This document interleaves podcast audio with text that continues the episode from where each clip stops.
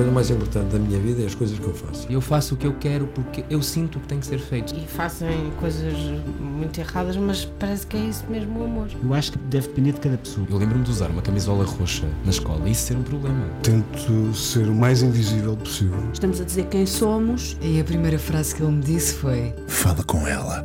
Há sempre uma resposta para todas as questões.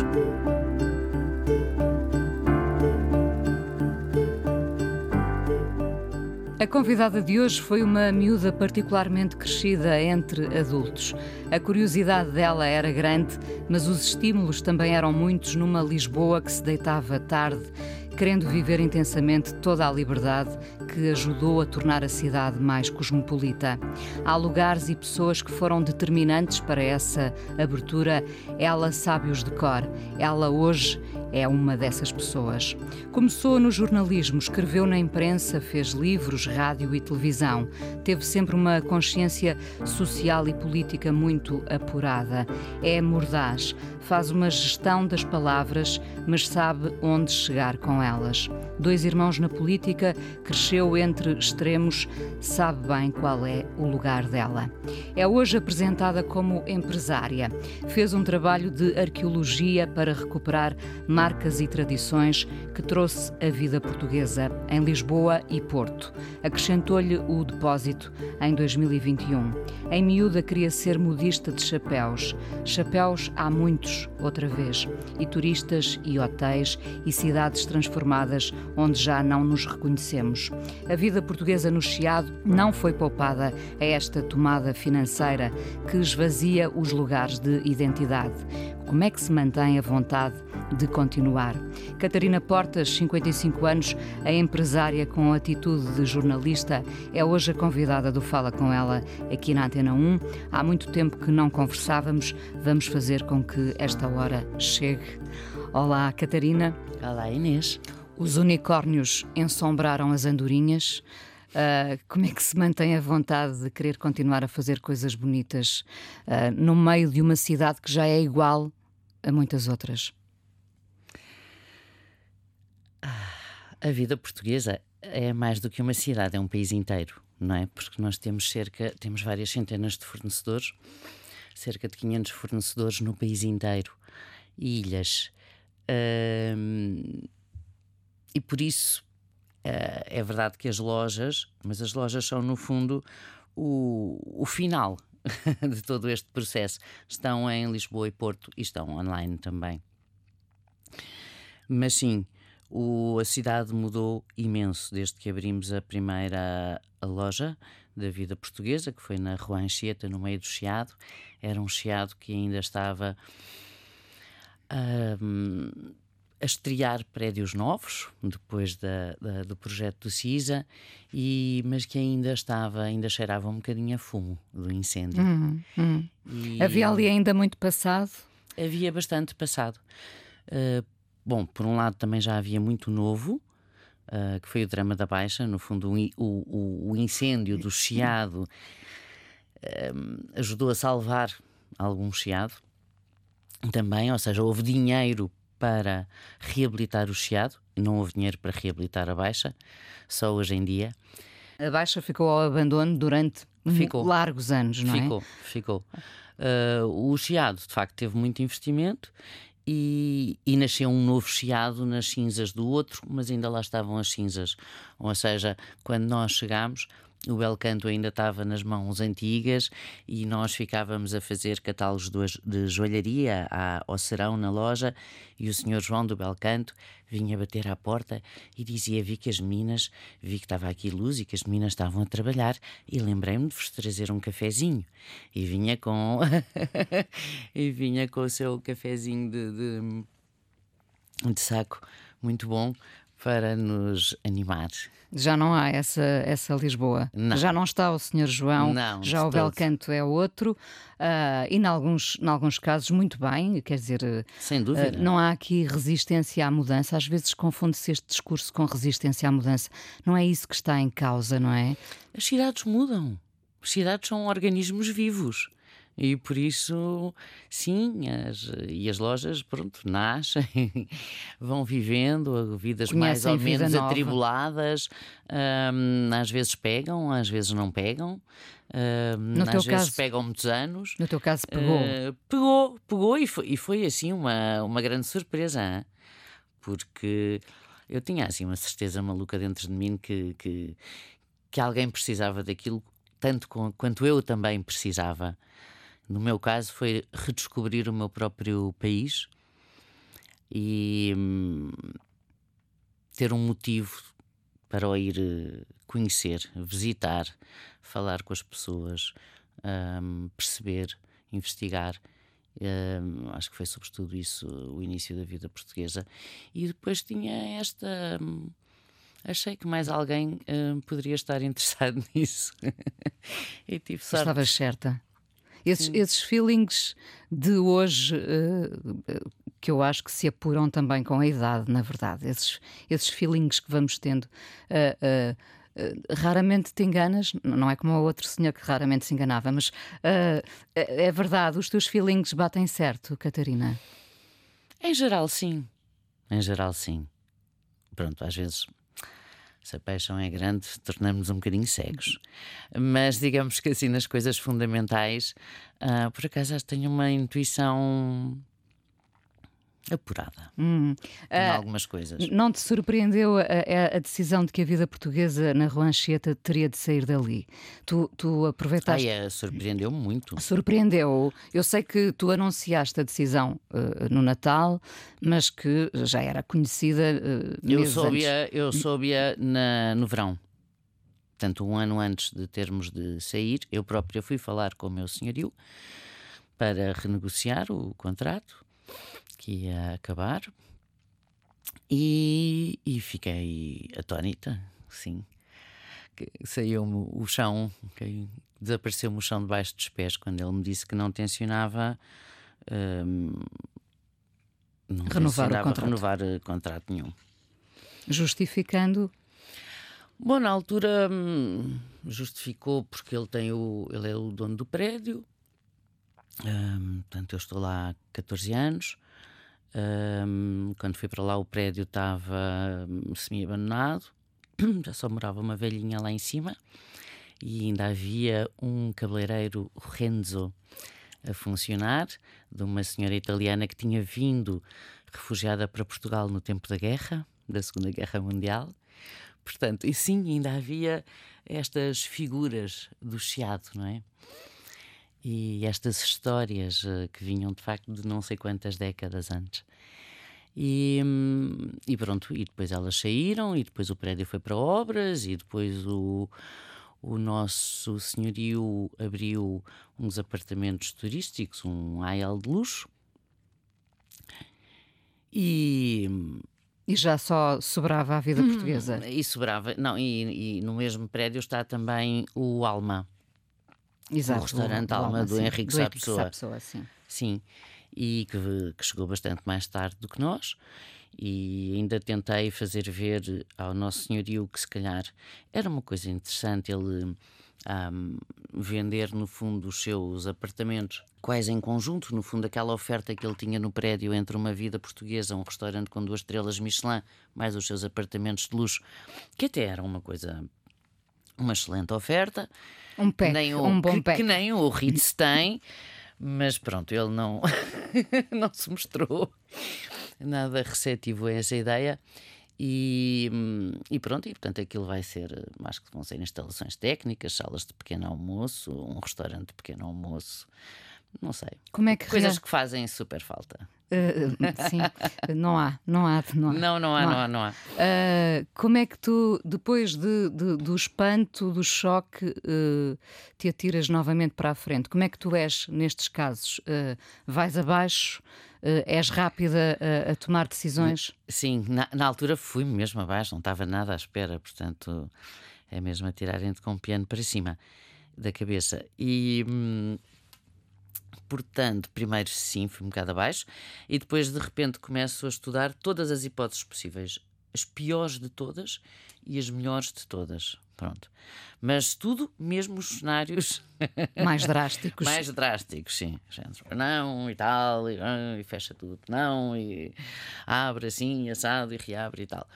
Pronto, faço muitos exercícios desses também para eu própria me pôr nessa posição e já não me... Ah, já não me espantar tanto, nem me magoar tanto com as coisas que possam vir a acontecer. Um, mas sim, ainda demorou uns meses. Passei muitos meses a ver lojas. Encontraste? A visitar lojas. Um, e de repente percebi exatamente como é que estava o mercado. E isso assustou-me. Uh, porque o que vejo uh, no estado em que está o mercado hoje em dia, não vejo gran- um futuro muito interessante para, para a cidade. E por isso... Uh, pronto, em princípio eu acho que já, já sabemos para onde vamos, mas um, uh, percebi que se calhar valia a pena falar sobre isto em público, porque é uma coisa que não me toca só a mim, acho que toca a muitos habitantes da cidade, a pessoas que trabalham na cidade e, e trabalham ah, também que... na área do turismo, e pessoas que visitam a cidade. Às tantas dá a ideia de que se fica um bocadinho entrincheirado entre os turistas, que claro também são clientes da Vida Portuguesa, e o mesmo turista que acaba por nos engolir. Hum. Sim, uh, eu não sou nada... Atenção, quando nós começámos não havia turismo, praticamente, em Lisboa. Um... E os nossos clientes eram, aliás, era muito divertido no início, porque as pessoas não sabiam muito bem o que fazer com, com aquilo que viam à frente dos olhos quando entravam na Vida Portuguesa. Não percebiam bem se aquilo era um museu. Perguntavam, isto é uma loja ou é um museu? Mas as caixas têm coisas lá dentro? Ou é só as caixas? Não, não. Mas isto está dentro do prazo de validade? Tá, são produtos antigos, mas estão dentro do prazo de validade. E era divertido porque... Tanto aparecia uma senhora velhinha que vinha buscar o seu creme Ben Amor, que já não encontrava lá no bairro, como vinham os alunos das Belas Artes, como vinham os monárquicos, como vinham os, os comunistas, que aliás eu lembro-me na altura, havia uma, uma jornalista que conhecemos e que dizia, pois estão... Tão... Claro, isto é uma loja feita para comunistas também, porque são tão saudosos e nostálgicos. No fundo, uma loja para toda a era gente. Era uma loja, toda isso era o que eu queria. Sim, sim, sim, e, sim. e isso era mesmo o que eu queria, que as pessoas pudessem encontrar alguma coisa lá. E de início até me apetecia ter lá posto, tive essa ideia e depois nunca avancei, de pôr lá um sofá e, e, e as pessoas contarem as suas histórias hum, quando descobriam um ou outro produto. Porque hum, a verdade é que aquilo é uma loja, é uma, é uma pastelaria de magdalenas de, de, de Proust, não é? Toda a gente tem uma, a lembrança de um cheiro, a lembrança de um sabor, a lembrança de, um, de uma embalagem. Por que não fazer isso um, agora na nova loja? Já passou, já passou, já passou esse instante, as pessoas já sabem o que é. Na altura era muito ainda... Era, era, era um bocado misterioso o que era, o que era bem, o que era mais ou menos era, aquela era loja. Era um reencontro com o passado, mas cheio de mistério. Era, mas havia uma coisa muito gira, sobretudo, quando as pessoas visitavam a loja, sendo de duas gerações diferentes, acabavam sempre a contar histórias umas às outras. Era giríssimo isso. Claro, claro. E os turistas, como é que reagem? Os turistas... Perante produtos com os quais não têm relação, não é? Sim. E, inicialmente eh, perguntavam muitas coisas, de forma que eu até comecei a ter um, um livrinho que contava a história dos produtos em português e em inglês, para eles poderem eh, perceber alguma coisa.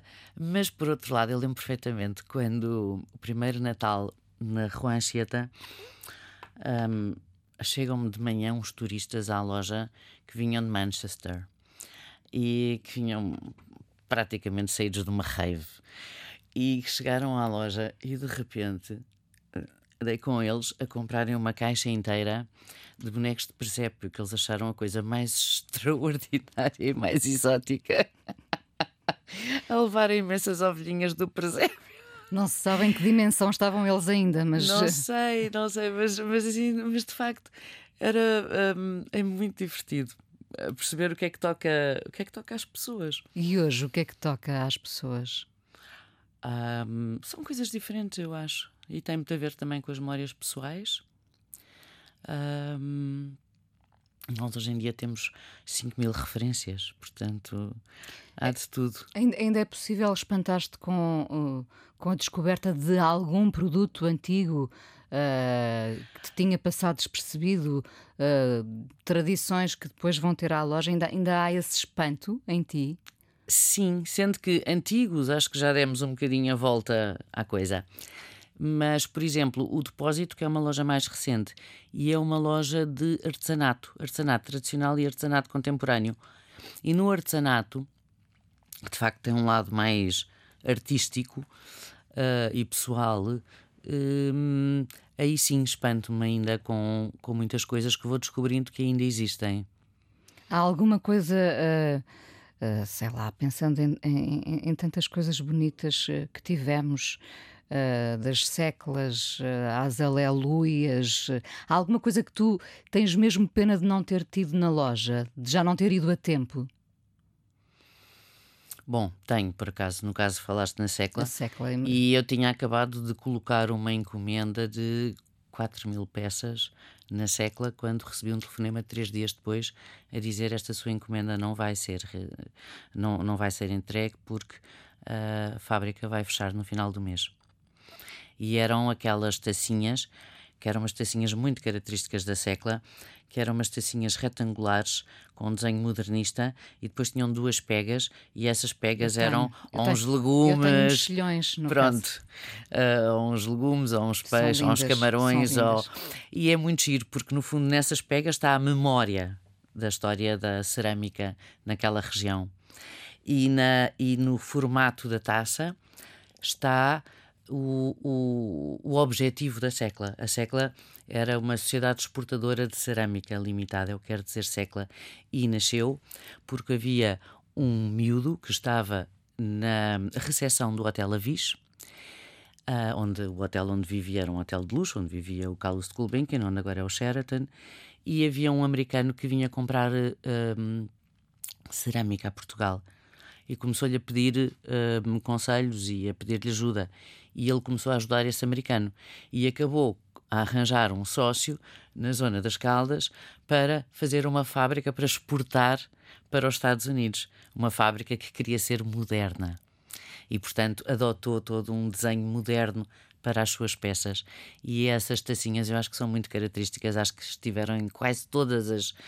as cozinhas do país durante algumas décadas, pelo menos havia também na minha, uh, e essa, por exemplo, tenho imensa pena de nunca ter conseguido. A verdade é que a Secla reeditá-las. É moderna até hoje. É, é sem moderna dúvida. Até hoje. Um, achas que, que, que determinados produtos... Uh, bom, eu gosto muito da ideia de que nós ainda se calhar não fizemos uh, uh, as pazes totalmente com as nossas origens, nós portugueses. Uh, nunca houve a reação, por exemplo, de as pessoas uh, terem pela frente determinados produtos que nos atiravam, que as atiravam para um campeonato de...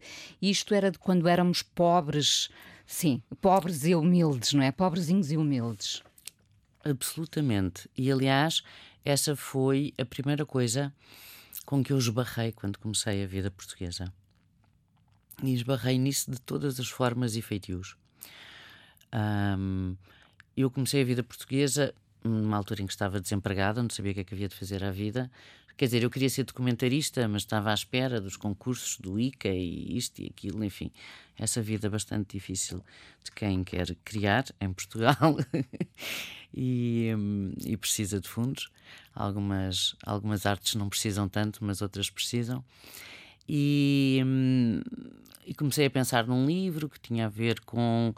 Uh, os interiores portugueses e que tinha a ver uh, com o cotidiano um, durante o século vinte. Achava que a minha geração sabia muito pouco sobre isso. Eu própria sentia que sabia pouco. E que, mas que era uma...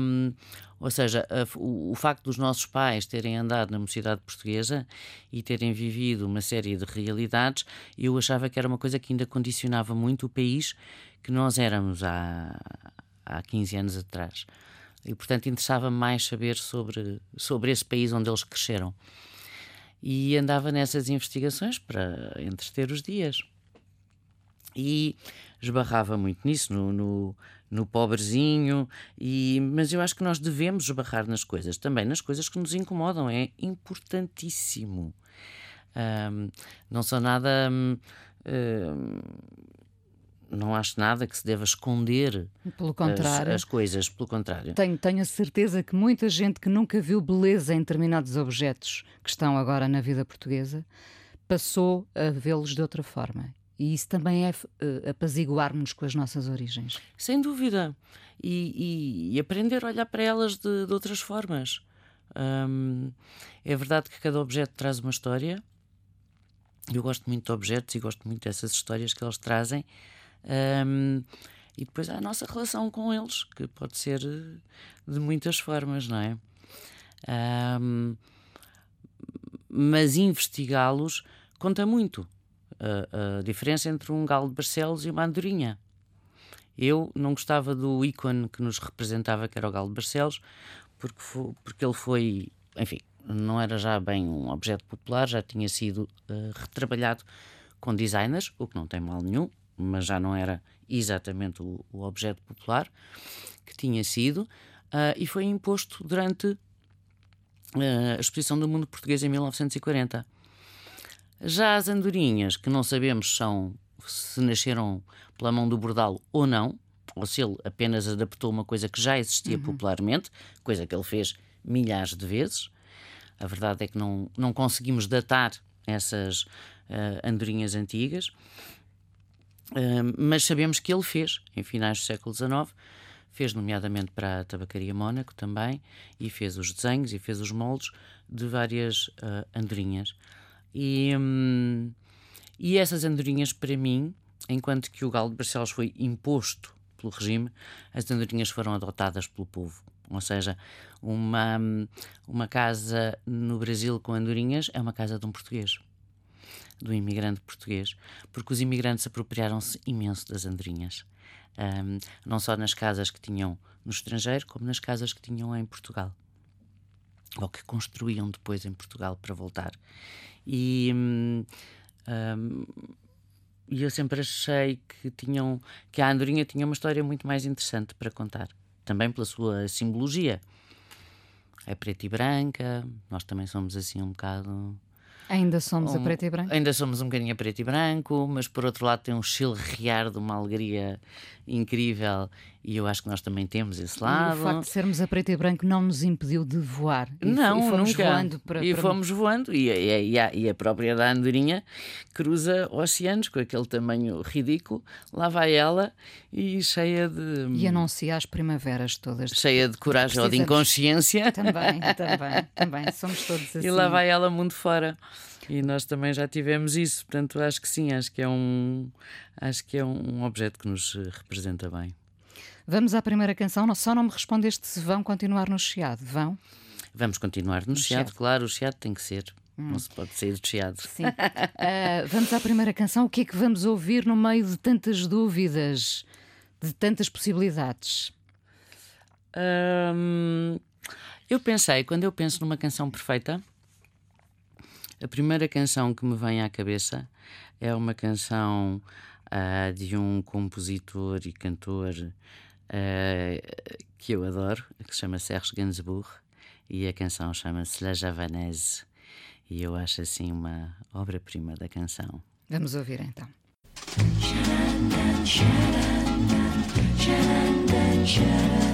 J'avoue, j'en ai bavé pas vous, mon amour. A empresária que foi jornalista Catarina Portas hoje no Fala Com Ela aqui na Antena um, a atitude de jornalista mantém-se? Em algumas coisas sim, tem a ver sobretudo, ou seja, o jornalismo deu-me ferramentas que depois me foram muito úteis nesta minha outra profissão, que tu disseste há bocadinho empresária, é o que eu escrevo quando me mandam lá escrever. É uma palavra da qual eu não gosto nada. Eu imagino, eu não te porque vejo um ainda. Empresário é um saco onde cabe tudo. Tudo. Hum, Como podes, é que te podes fazer piaçabas ou, ou dirigir empresas de comunicações e é o mesmo nome. Não, não, não faz muito sentido. Eu acho que sou uma merceeira. na realidade é o que eu sou. Uma mercearia com aspirações culturais. Hum. um, e quem era, quem era a, a, aquela miúda que queria ser modista de chapéus? Tu já, tu já eras antiga em nova? É, não é? Eu acho que sim. Hum, eu tive uma educação muito uh, estrangeirada, porque andei atrás da minha mãe. A minha mãe foi fazer um mestrado para a Inglaterra um ano e depois esteve a trabalhar um ano em França, e eu era miúda e andei com ela. E depois, quando vim para Portugal, para não perder o francês, estudei no sistema francês. Daí também eu conhecer muito mal o meu país. E comecei a viajar muito cedo, uh, e adorava viajar e viajava muito. Tinha a sorte de ter uma casa com uma renda barata, de ter herdado onde morávamos todos, o meu, o meu irmão Miguel, enfim, tudo aquilo. Era uma alegre comunidade. comunidade. Um, e, e viajava, mas às tantas comecei a perceber que, que eu não conhecia era o meu próprio país, e que o meu próprio país me parecia até muito mais exótico do que alguns dos lugares exóticos que eu visitava. E então um, eu acho que todo este processo da vida portuguesa foi um processo para mim também de de descobrir o meu próprio país e até de fazer as pazes com ele, porque eu zanguei-me várias vezes com o meu país, uh, nomeadamente por razões políticas, e, e foi uma forma de o, de o descobrir e aprender a gostar dele. E com que idade querias ser modista de ah, chapéus? Queria ser modista de chapéus aos dezasseis anos. Eu gostava imenso de fazer coisas com as mãos, sempre adorei. E adorava ler. As coisas que eu mais fazia em pequena era ler. Isso também porque, no fundo, fiquei separada dos meus amigos e, portanto, os, os livros tornaram-se os meus amigos. Portanto, eu acho que estava sempre enfiada com a cabeça dentro, dentro de um livro, entre os sete anos e os dezasseis, até começar a namorar. Pronto, para esquecer. Mas... Hum, E lia, e lia mais ou menos tudo o que me aparecia. Havia uma boa biblioteca no liceu, um, e lia muitas coisas antigas. Tinha um padrasto, aconteceu-me a sorte na vida de ter um padrasto que uh, gostava muito de antiguidades. E eu também me comecei a interessar por aquilo. Ele era cliente do Manel Reis, foi assim que eu conheci o Manel Reis, quando eu era muito miúda. E... Hum, que foi uma pessoa depois muito, muito, muito, muito importante na minha vida, e me deu muita coragem para fazer coisas, um, e me ensinou muitas coisas também. Mas nessa altura, uh, sim, deu-me... Aquilo também foi uma... Como é que eu ia te explicar isto? Pronto, uh, foi um ato de... um momento de rebeldia numa família, para uma família intelectual. É modista de chapéus. Em que eu disse: não, eu não quero ir para a universidade, eu quero ir fazer chapéus de alta costura. Claro que ficaram todos a olhar para ti. Ficaram a olhar para mim, dizendo: ela enlouqueceu, mas por outro lado eu tinha muito boas notas, enfim. E, e tinha uma grande bagagem com essa história de não parar de ler. Alguma coisa lá ficava. E eu de facto fui aprendiza durante um ano e meio. Uh, dois anos quase, fui aprendiza das últimas duas modistas de alta costura uh, que existiam em Lisboa, e eu adorava aquele mundo meio a acabar, achava aquilo tudo fascinante.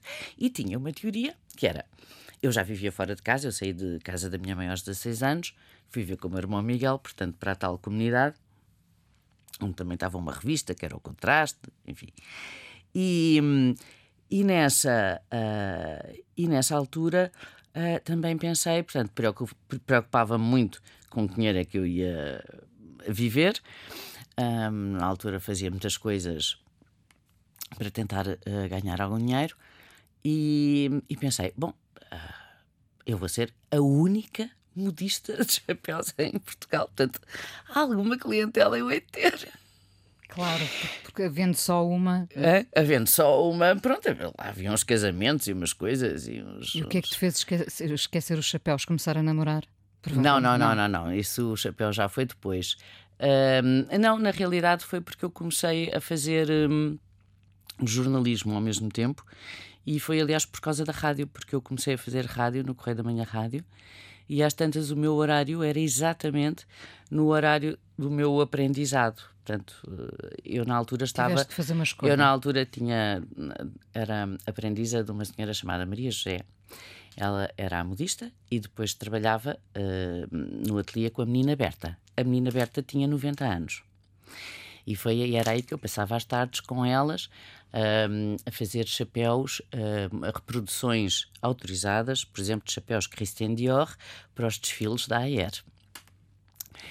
E aquilo divertia-me imenso. E a conversa delas, e as histórias delas, e pronto. E às tantas, uh, na rádio, uh, deram-me o mesmo horário. E na rádio pagavam-me, e, um, e as modistas não me, não me podiam pagar. Portanto, foi essa a escolha. Chegaste foi, a fazer... uma, foi uma escolha. Uh, chegaste a fazer Com... algum chapéu? Cheguei, cheguei. Um, tinha, o Jorge Colombo até desenhou o logo da minha companhia, que se chamava C C C P, que era a Companhia de Chapéus Catarina Portas, e ainda fiz chapéus para as manobras de maio, para os pérolas a porcos, e fiz chapéus para umas peças de teatro um, no Teatro Aberto. Ainda no outro dia me tive a rir com o Joaquim Monchique, que foi a quem eu fiz uma boina para o Romeu e Julieta, e ao, e ao João Baião, que também era para aí das primeiras vezes que eles uh, estavam em cima de um palco. E ainda existem, provavelmente bem procurado, ainda, ainda se encontram um desses chapéus. Não, acho não. que não. Eram chapéus de teatro. Uh, eu pensei que o teu sentido estético muito apurado viesse do lado do teu pai, arquiteto, mas virá também do, do teu padrasto, provavelmente. Sim, sim, sim. sim, curioso, sim. E da minha mãe também. Da tua mãe. Mas, mas sim, tanto o meu pai como a minha mãe tinham formação de arquitetos. O meu pai foi arquiteto muito tempo, a minha mãe não, passou diretamente para o urbanismo.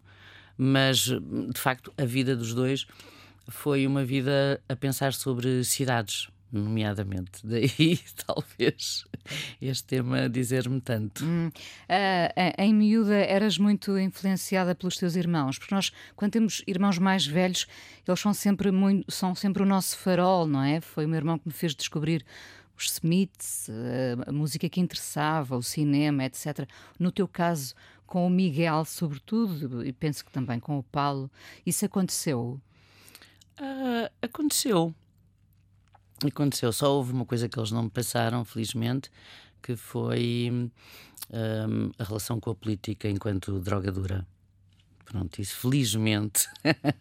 Safei-me disso. Mas eles, de facto, durante muitos anos tinham essa relação de total uh, dependência da política. Era muito divertido. Mas com quem partilhavas também... Mas outras coisas, sim, também. O Miguel também trabalhou muito no campo da música e, e organizou muitos concertos e festivais e, e sim, portanto, punha sempre a música lá em casa aos gritos, abria as janelas todas para a rua, sobretudo assim se estava uma manhã de sol, punha a música aos gritos, portanto, a rua inteira ficava a ouvir música. E, e sim, aprendi a gostar de muitas coisas com ele. Com... E também, e até com o meu pai também. De música? Sim, o meu pai sempre foi melómano. Um... Aquela geração mais música francesa, o... imagino, não é? Não, não, não, de todo, de todo. O meu pai, jazz e clássica, basicamente. E depois algumas coisas de músicas do, do mundo. Um... Mas o meu pai, como sempre viajou muito, andava sempre em trânsito. Uh, andava sempre com um Walkman. A maior excitação dele era comprar um Walkman novo. Pronto. Primeiro eram os Walkmans, depois eram os C Ds, não sei o quê, o compact, o C D, os compact discs. Tudo, tudo que já nos parece obsoleto. Exato, Deus. Essas coisas todas. Uh, e, por exemplo, uh, uma das canções em que eu pensei para uh, trazer aqui também foi a canção, uma canção que eu ouvi no Walkman do meu pai e que me fez começar a gostar de rock, que era uma coisa que eu não gostava. Mas essa canção vamos ouvi-la daqui a pouco? Pode ser. Isso podia ser uma, isso podia ser uma rubrica de rádio, a canção que eu ouvia no Walkman do meu pai. Fica, fica já a ideia. Com o teu irmão Paulo, vais falando? Vou, vou, muito. Ainda ontem jantei com ele. És capaz de lhe pedir conselhos ou ele a ti? Ah, amb- ambos, ambos, por acaso temos assim uma, Temos uma ótima hum, relação. De equilíbrio. Sim, sim. Falavas aí na, na, na, na droga dura que se tornou uh, a política para eles, e eu sempre te vi com uma atitude política, não é? Uh, pois isso, intervenção... isso, é, isso também não consigo escapar, não é? Mas não te seduz de todo a ideia de uh, poder uh, uh, fazer parte de um partido e, e, e dar a cara pelo partido? Ter, ter um cargo, digamos. Ter respon... Não, cargo não gosto da palavra. Ter responsabilidades. Nós eu... todos, enquanto cidadãos, temos responsabilidades. Temos, não é? temos, temos imensas. E eu própria já, já fiz, já, me, já dei apoio e fiz. Lembro-me que o Jorge Sampaio convidou-me para ser mandatária da juventude da candidatura presidencial dele, da primeira, e eu na altura não podia, porque tinha acabado de ganhar um, uma bolsa para escrever um livro sobre Goa. E, portanto, ia estar durante a campanha em Goa, já estava tudo marcado. Um, mas ajudei, por exemplo, a fazer todo o movimento dos independentes, de apoio ao Sampaio, o jornal de campanha, um, a escolher os, uh, aqueles que depois seriam também.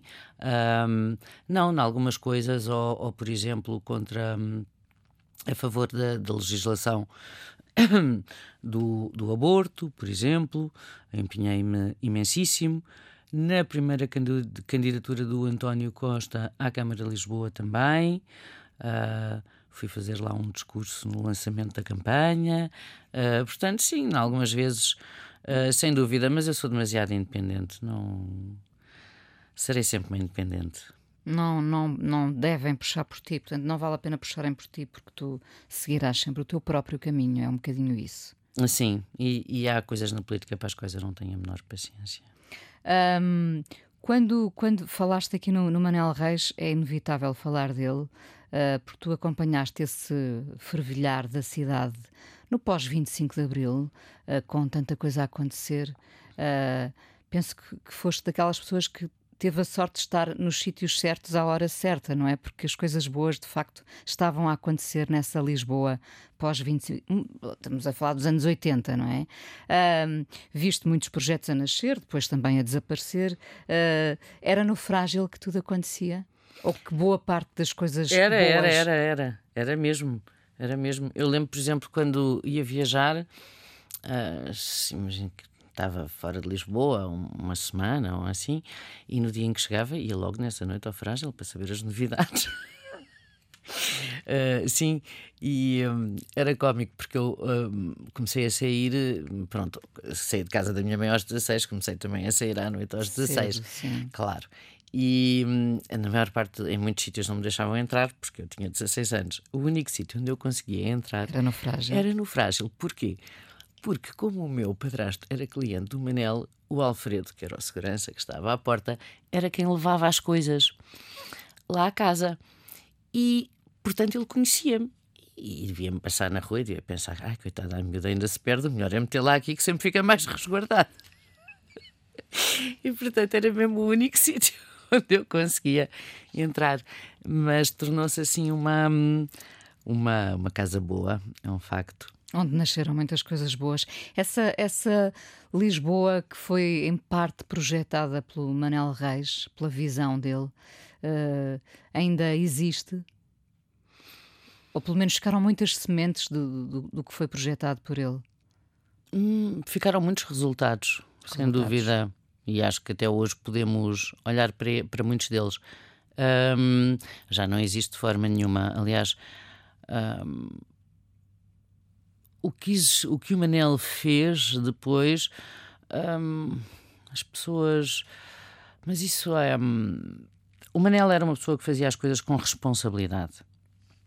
Ao Manel não ocorria jamais ter que um bar fosse um sítio minúsculo onde se vendiam bebidas para as pessoas consumirem na rua, por exemplo, que é aquilo em que se transformou o Bairro Alto hoje em dia.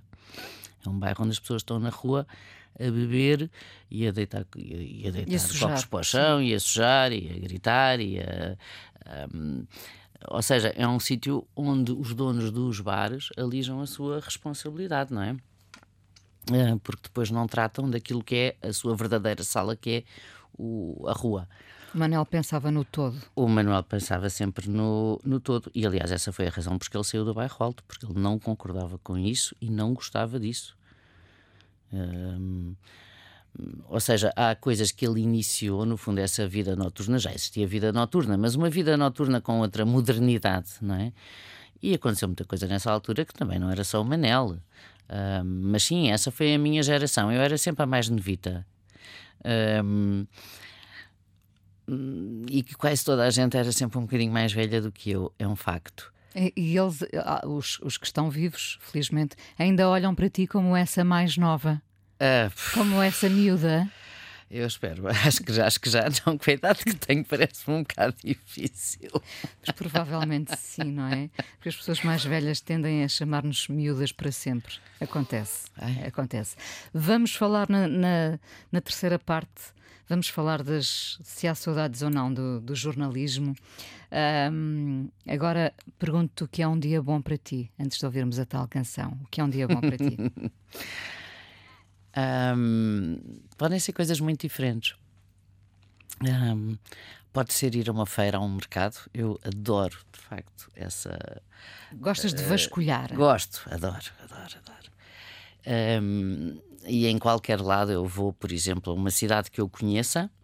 Perguntas logo. Pela quando... primeira vez vou logo ao, ao, à Feira da Ladra, por exemplo, não é? Local. Isso é. Porque eu acho que pelas feiras, pelas feiras da Ladra e por, por aquilo que elas vendem, se percebe tanto, tanto, tanto, tanto, tanto de uma sociedade. Pois é. Que no fundo é o que é que nós deitamos fora? O que é que nós guardamos anos e o que é que nós deitamos fora e o que é que temos para vender? Por exemplo, para a nossa Feira da Ladra, percebe-se que sempre fomos um país muito pobre, não é? As coisas que lá estão são miseráveis. Tu vais ao Marché aux Puces em Paris e ele é só colunas douradas e coisas assim, e espelhos e, e umas coisas muito chiques. Um, exatamente o oposto, por exemplo, do que, é, do que é a nossa. Mas sim, eu acho que o, o comércio tem uma dimensão cultural, sem dúvida, e é muito... E, e tu percebes muita coisa por isso. Percebes os hábitos das pessoas, percebes o que é que as pessoas gostam, percebes o, o habitat das pessoas... Um, e isso é, é divertido, e, é portanto, muito curioso. O dia bom pode, pode começar... começar com, sim, com um mercado, com uma feira...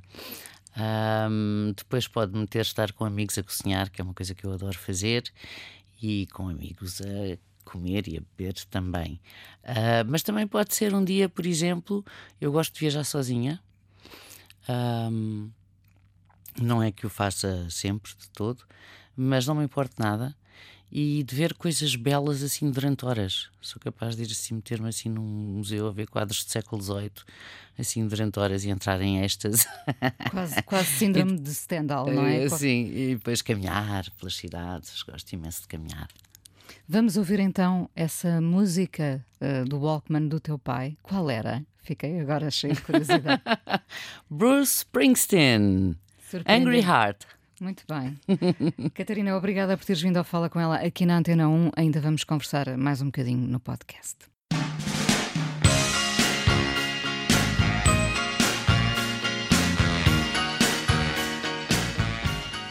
Catarina Portas, hoje uh, no Fala Com Ela, continuas a ter muitas ideias. Sempre tiveste muitas ideias, Ai, não é? É o meu desporto favorito. Aliás, no dia bom, por exemplo, também incluiria... Um, um dia em que tenho ideias, sim, gosto e adoro. Quem é, quem é que depois te chama à terra? Tenho mesmo todo um processo de, de, de pensar, uh, anotar. Sim, sim, sim, sem dúvida. Sem dúvida. E depois perceber que talvez ah, não... não. Depois no dia seguinte às vezes não é nada daquilo.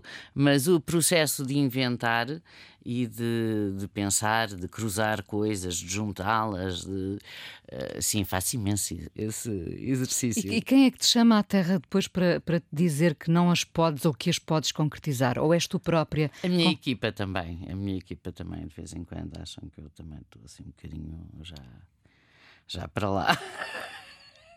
Mas eu adoro chegar lá com ideias para desinquietá-los. Sim. Agora vamos fazer uh, não sei o quê. E eles pensam, oh não, Gente, lá vem acho ela indecente, acho indecente. As pessoas dizem que as nossas lojas são caras. As nossas lojas não são caras para os turistas. Porquê é que não fazemos preços diferentes? Para os turistas ricos e para os portugueses que têm menos dinheiro.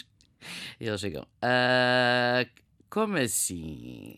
Sim! Então, vamos pensar nisto.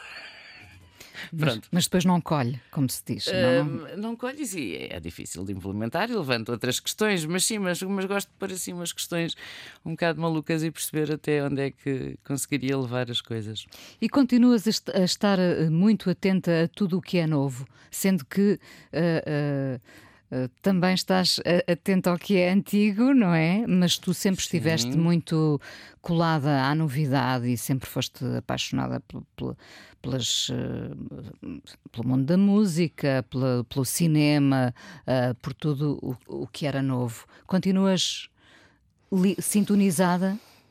Não, há coisas que... Ou seja, o, o, a vida portuguesa uh, universo, um, abarca um universo, de facto, não é um universo, é um país. Mas, e por isso, digamos que tem muito material. Um, por isso há algumas, digamos que há alguns setores que eu desleixei. A música, por exemplo, é um deles. Hoje em dia não, eu olho para aqueles festivais e não conheço praticamente nenhum daqueles nomes. um, Afeliz-me não, não, não afeliz muito. Mas depois há sempre as coisas que eu adoro. Por exemplo, eu agora adoro o Pedro Mafama. Assim? Adoro. O Pedro Mafama, lá está, cruza o antigo com o novo, não é? Pois cruzei, eu acho imensa graça a isso. É ah, uma coisa que me toca. Tu uh, res- dirias que resistes à mudança? Hum, uh, resisto. Há, há um lado conservador Resi- em ti? Então não há. Eu tenho um, tenho um e-mail que ainda é Hotmail. É verdade, descobri isso, é verdade. Bom, eu sou Yahoo e... Pronto. E... Hum... Sim, é verdade. Ou seja, eu quando encontro alguma coisa que eu acho que funciona, fica ali. Que te dá conforto também. Sim, não, não, não, vou, não vou procurar mais. Um... Isso aconteceu, por exemplo, com os amigos. Uh, o, o crivo hoje em dia uh, é ainda mais apertado. Uh, nós às tantas pensamos, uh, os amigos que tenho chegam-me, não preciso de mais amigos novos. Ou ainda queres fazer amigos novos? Ai não, quero fazer amigos novos, sobretudo porque perdi muitos amigos. Hum, houve vários períodos da minha vida. Quando eu era muito nova, nos vinte anos, apareceu a SIDA e, e portanto houve várias pessoas, nomeadamente um dos meus melhores amigos que morreu, hum, ainda nem sequer tinha trinta anos. hum, Ainda penso muito nele. E depois mais tarde também uh, algumas das pessoas que me ajudaram a inventar tudo, como o Ricardo Mialha ou como o Manel Reis, que também hum, desapareceram em idades que eu acho ainda muito, muito... injustas. Sim. Sim, sim, sim, sim. Sim, mas portanto ainda tens... Mas sim, perdi uh, e, e de facto, e como eu ao Paulo conhecia também, de quem eu era muito amiga e, e que morreu uma semana a seguir ao Ricardo, portanto de repente parecia que tinha... E, e foi um período estranhíssimo. Uh, portanto, não, eu acho que nós estamos sempre abertos para, para a amizade. um, do, do jornalismo, do jornalismo que tu fizeste, hum. e tu realmente passaste pela rádio, pela televisão, escreveste na imprensa. Uh, Escrevi um livro, sim. Uh, saudades nenhumas? Não, nenhumas. Eu sofria imenso a escrever. Era uma coisa que me fazia sofrer horrores. Ou seja, eu no início tinha uma enorme facilidade em escrever, porque passei não sei quantos anos a ler dia e noite. E portanto tinha, era tão fácil para mim que eu nem pensava no assunto. Bom, no dia em que me começaram a pagar para eu escrever, então aí eu vomitava, eu era a pessoa mais insegura do mundo, chorava, coisa, passava noites em branco para pa, pa escrever. Aquilo era ridículo. Isso também porque as pessoas tinham muitas expectativas em relação a ti, Catarina. Ou eu tinha. Tu Acho própria. que mais do que as pessoas era eu, um, que achava que não estava nada preparada para aquilo, que, mas pronto, tinha-me atirado à água e, e tinha que nadar. Mas uh, sabia lá se estava a nadar bem, se não estava a nadar bem. uh, Tinha muitas pessoas amigas à volta, portanto desconfiava um bocado do que eles me diziam. E... Um, mas não, acho que foi um período, gostei imenso de fazer o que fiz durante vinte anos, mas depois... Adorei descobrir outra coisa em que eu acho que na realidade tive a vida inteira a preparar-me para fazer a vida portuguesa, se, se olhar bem para trás, porque hum, houve coisas ao longo da minha vida que eu fui fazendo, e nomeadamente o jornalismo foi muito importante para aprender a contar as histórias, para aprender a investigar, hum, que estão muito na gênese da, da vida portuguesa, e depois comunicar aquilo que, que descobrimos. Hum, e, e acho que isso ajudou-me, ajudou-me imenso também, ajudou-me imenso a ter bastante publicidade no início, porque eu já sabia como é que era, sabia que os jornalistas eram um bocadinho preguiçosos, mandava as coisas já assim bastante, bastante escritas, uh, fotografias muito boas, pronto, e tal, e sabia que...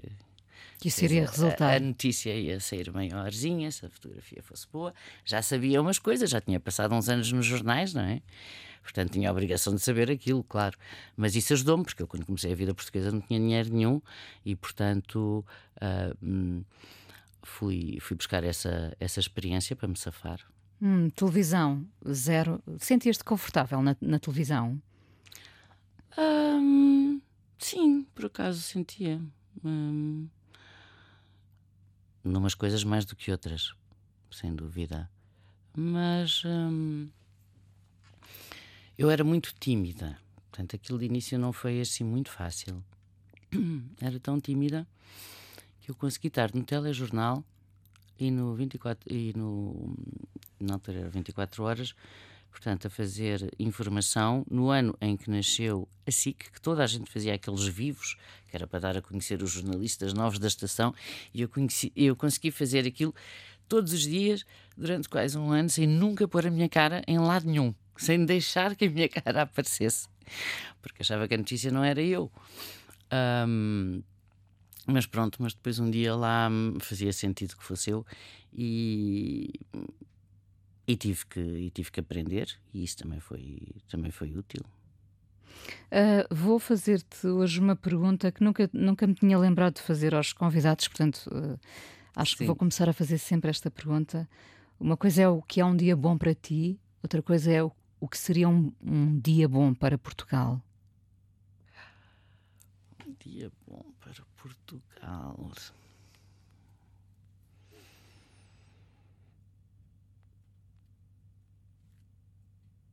Ai, um dia em que não tivéssemos um dia em que não tivéssemos nem vergonha do que fomos ou do que somos, um, mas tivéssemos vontade de fazer, em vez de ficar sentados a uma mesa a dizer mal. Ainda ficamos. Eu acho que ainda ficamos. Ficamos menos do que antes. Mas pronto, mas acho que ainda, ainda ficamos muito a queixar. Queixamos imenso, por amor de Deus, nós vivemos num país tão bom. Basta viajar para perceberes isso. Coisas a que nós não damos nenhum valor. Eu lembro da minha primeira uh, viagem a Beirute, e quando voltei, de facto, como é que é possível nós temos um país em paz? Vivemos em paz. Não nos ocorre sequer que possa existir uma, existir uma guerra aqui, uh, um país pacífico também em termos criminais, de criminalidade. A sorte que nós temos, só isto. Quando viajas e voltas... Para já em... não falar de tudo o resto. Quando viajas e, e regressas, continuas a ter essa, essa noção de, de, de vivermos num país claro privilegiado. Completamente, mas completamente. Então não.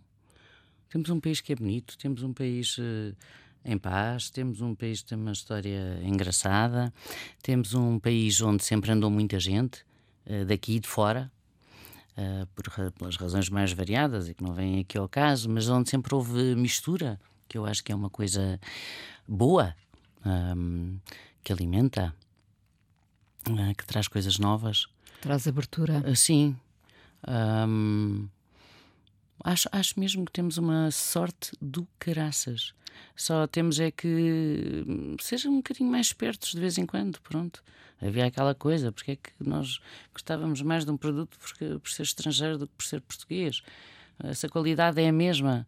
Não, não faz sentido. Vamos lá ter uh, algumas, alguma cuidado económica e tentar perceber que se calhar nos dá mais jeito de comprar o português, é português que estamos sim. a dar emprego aqui a uma comunidade, à nossa própria comunidade, que, é, que dá jeito também.